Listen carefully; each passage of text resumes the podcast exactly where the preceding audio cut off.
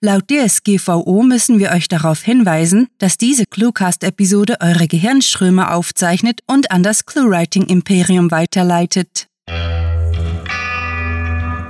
Willkommen zum Cluecast. Schön, euch und eure Ohren begrüßen zu dürfen.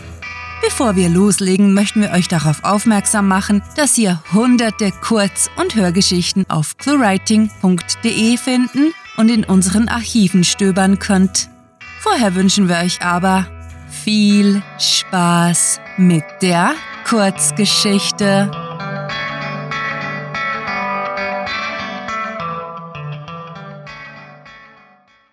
Wir sind alle besonders, wir sind alle gleich.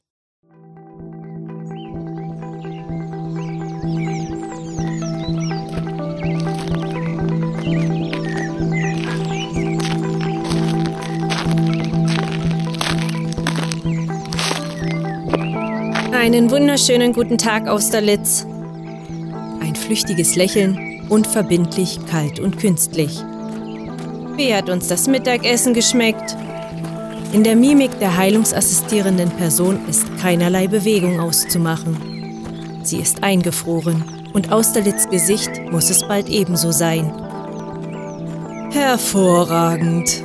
Wird Zufriedenheit mit der neuerlichen Nahrungsausgabe bestätigt, obschon der Mischsalat welk und die Eier trocken waren. Es war köstlich. Schön, meint die HAP und hält eine Weile inne. Beäugt ihr gegenüber eindringlich, ehe sie etwas auf ihrem Tablet notiert. Sehr schön.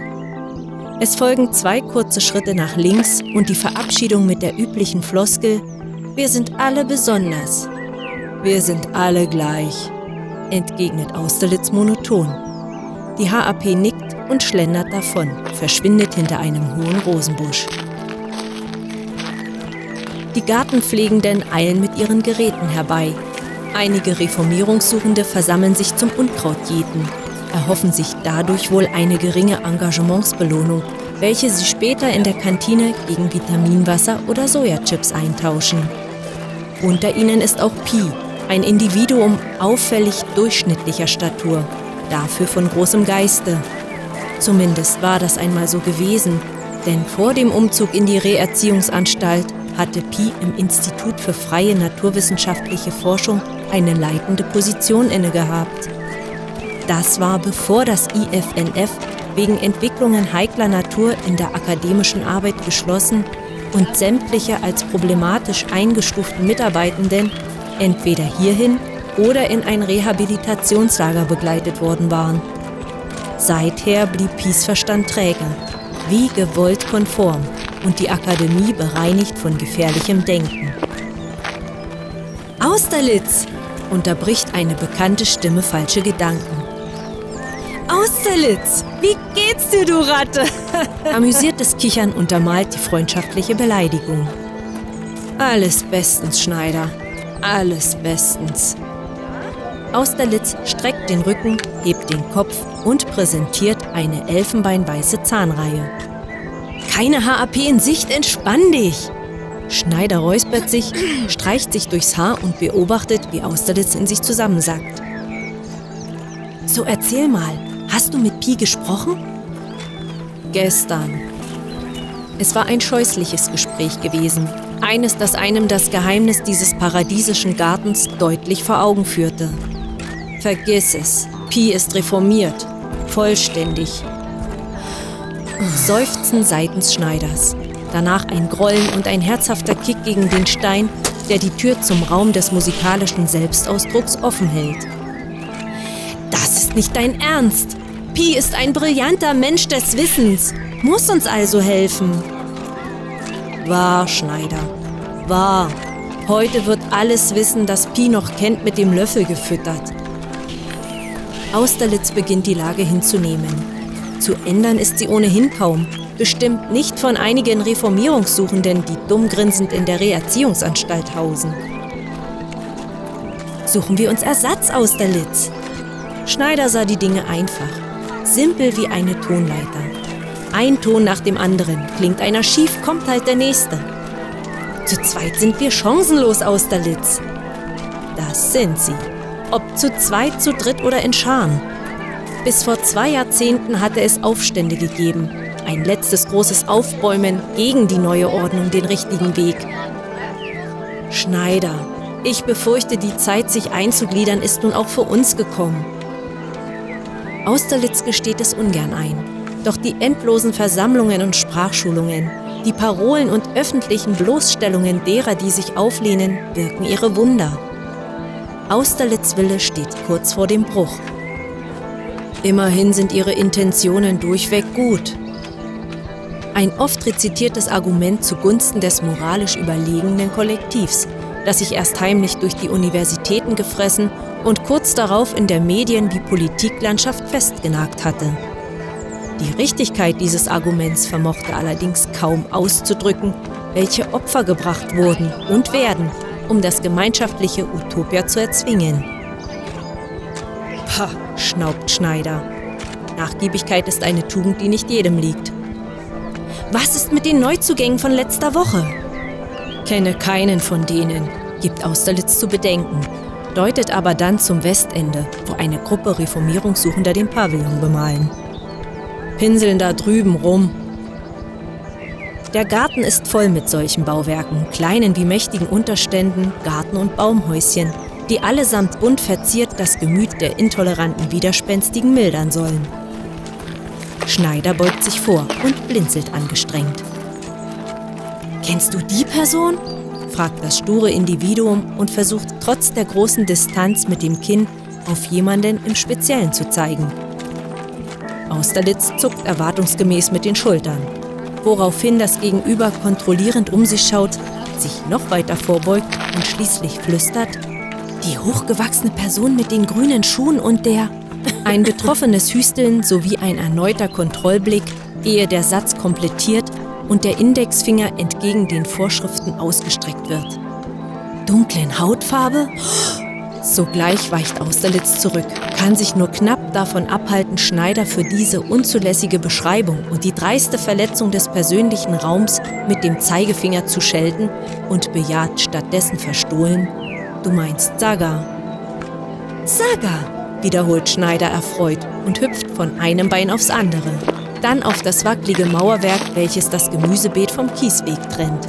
Perfekt! Jetzt müssen wir bloß eine Gelegenheit finden, mit Saga unbelauscht zu sprechen. Das heißt, Saga an genau diesen Ort im Garten zu locken. Der Fleck zwischen dem Raum des musikalischen Selbstausdrucks und dem ersten Beet ist, soweit Austerlitz ausmachen kann, der einzige in der gesamten Reerziehungsanstalt, den die Überwachungsdrohnen schlecht überfliegen können.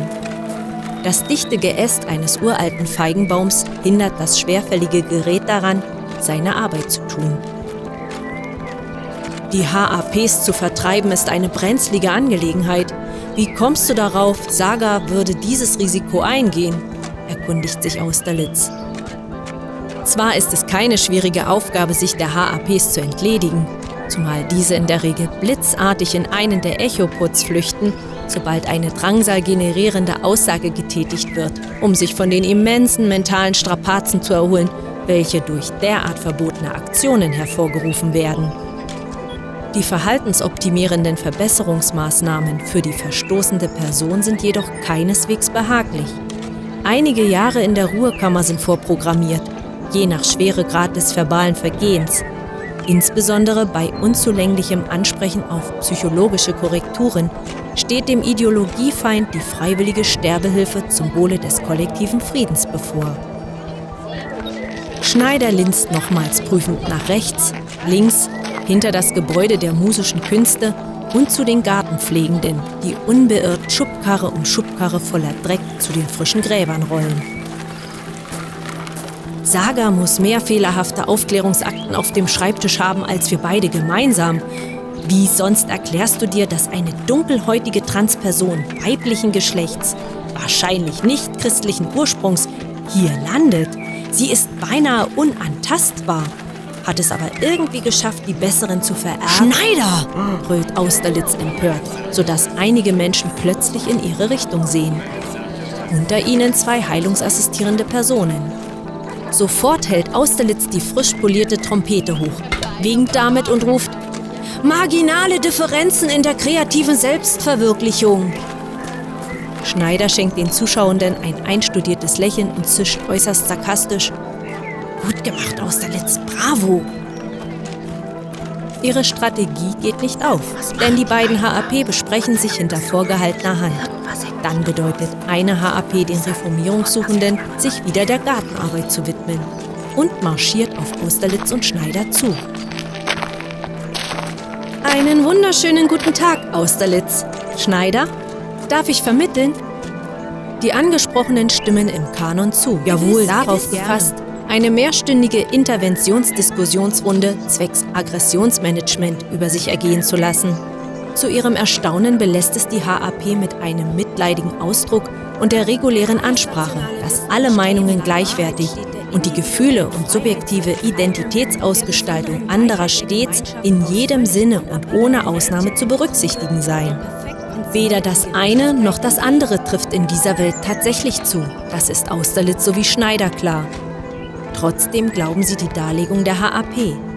Die Reerziehung, speziell die neuronalen Restrukturierungssitzungen, tragen gegen ihren Willen erste Früchte. Anders als proklamiert, sind wie in jedem anderen System einige schlicht gleichwertiger als andere. Jene, die in Beklemmung geboren sind und denen dementsprechend mehr fördernde Affirmation zusteht, ungeachtet ihrer eigenen Handlungen. Gleichberechtigt sei das Ganze natürlich dennoch, Nein, gerade deswegen. Und wer daran zweifelt, endet hier oder gar in einem Rehabilitationslager, welche für 80 Prozent der Produktion und 0 Prozent der staatlichen Lohnausgaben verantwortlich sind. Die Widerspenstigen sind der Preis, der freilich bereitwillig bezahlt wird, damit alle besonders, alle gleich sein können. Man habe sich das vorzustellen wie einen Bildschirm war ihnen von Kindesbeinen auf eingetrichtert worden. Auf dem Screen ist einerseits das eigene Spiegelbild, andererseits das wiedergegebene zu erkennen. Beide Bilder existieren gleichzeitig und sind gleichrangig. Weshalb sollte es also unmöglich sein, zwei sich widersprechende Realitäten ebenfalls als ebenbürtig zu akzeptieren? Wie in der Analogie, so Austerlitz längst deportierter Elternteil, sind allerdings beide Bilder lediglich ein verzerrter Abklatsch der Wahrheit, zuweilen sogar nichts weiter als die Fabrikation einer gutmeinenden Ideologie. Schön, dass die Angelegenheit damit geklärt ist, freut sich die heilungsassistierende Person, sichtlich zufrieden mit dem Erfolg der Ansprache.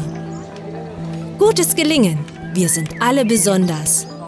Wir sind alle gleich tönt es von Austerlitz und Schneider brav, im Tun wie Tonfall eingereiht und die HAP kehrt ihnen den Rücken zu. Trabt zurück zu den Gartenpflegenden, die mittlerweile die Geräte beiseite gelegt haben und ihre regional angebaut und verarbeiteten Tofu-Sandwiches essen. Vordergründig eine Delle im Blech der Trompete begutachtend, stöhnt Austerlitz und spült die Lungen mit klarer Luft. Schneider. Ich bin nicht sicher, ob ich das durchziehen will. Du auch, Austerlitz? Haben die Intersektionellen dir das Hirnmürbe gejammert? Fürchtest du dich so sehr vor dem Pranger? Und hast du endlich gelernt? Es ist nicht etwa Wut, die in Schneiders Worten mitschwingt. Vielmehr Trauer. Hast du gelernt, dich selbst zu hassen? Aber nein, Schneider. Ich bin besonders. Ich bin gleich.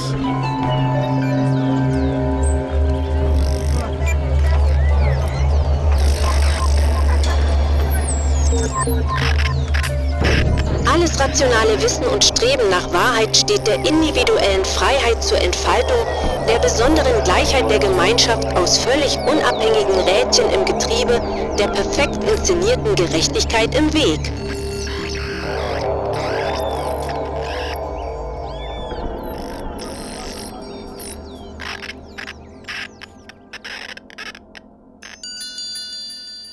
Stille. Das war Wir sind alle besonders, wir sind alle gleich. Geschrieben von Rahel. Für euch gelesen hat Elke Winkler. Diese Kurzgeschichte spielte am vorgegebenen Setting Garten und beinhaltete die Clues Trompete, Mischsalat, Wissen, Stein und Schreibtisch. Da sind wir wieder zurück aus der wundersamen Welt des Cluecast. Und wenn ihr bei uns bleibt, könnt ihr eine ganze Menge über unser Projekt hören. Im Cluecast sind hunderte Episoden erschienen, die ihr in unserem Archiv jederzeit nachhören könnt. Dieses findet ihr auf unserer Seite sowie auf iTunes, YouTube, Stitcher und TuneIn. Wenn euch der Cluecast gefällt, schaut auch in unserem Shop vorbei, wo es megalotastisches Merchandise, auch ohne Logo, zu kaufen gibt. Sei es für den Kaffee oder den Kleiderschrank. Wo es sich genauso lohnt vorbeizusehen, ist dort, wo euch unser Dank sicher ist. Wir möchten uns megalotastisch bei unseren Patreon-Fans bedanken, die sich für unsere Arbeit und euer Literaturvergnügen einsetzen. Möchtet ihr hier namentlich verewigt oder als Gastautor eingeladen werden? Habt ihr Lust auf exklusive Kurzgeschichten und viele Überraschungen aus dem Hause ClueWriting? Kein Problem! Auf patreon.com slash cluewriting erfahrt ihr, wie ihr euch und uns eine literarisch famose Zeit gönnt. Und kennt ihr bereits unsere Sprecher, die euch die Hörgeschichten taufrisch in die Gehörgänge liefern? Besucht diese Helden des Cluecast auf cluewriting.de und vergesst nicht, dem Echo ihrer Stimmen zu folgen. So, langsam aber sicher ist für heute Schluss, denn wir machen uns daran, die nächste Episode vorzubereiten. Mehr über unser Schaffen erfahrt ihr, wenn ihr uns auf Twitter und Instagram folgt und Hallo sagt. Mit fantastiliardischem Dank fürs Zuhören und den besten Wünschen. Eure Cluecaster.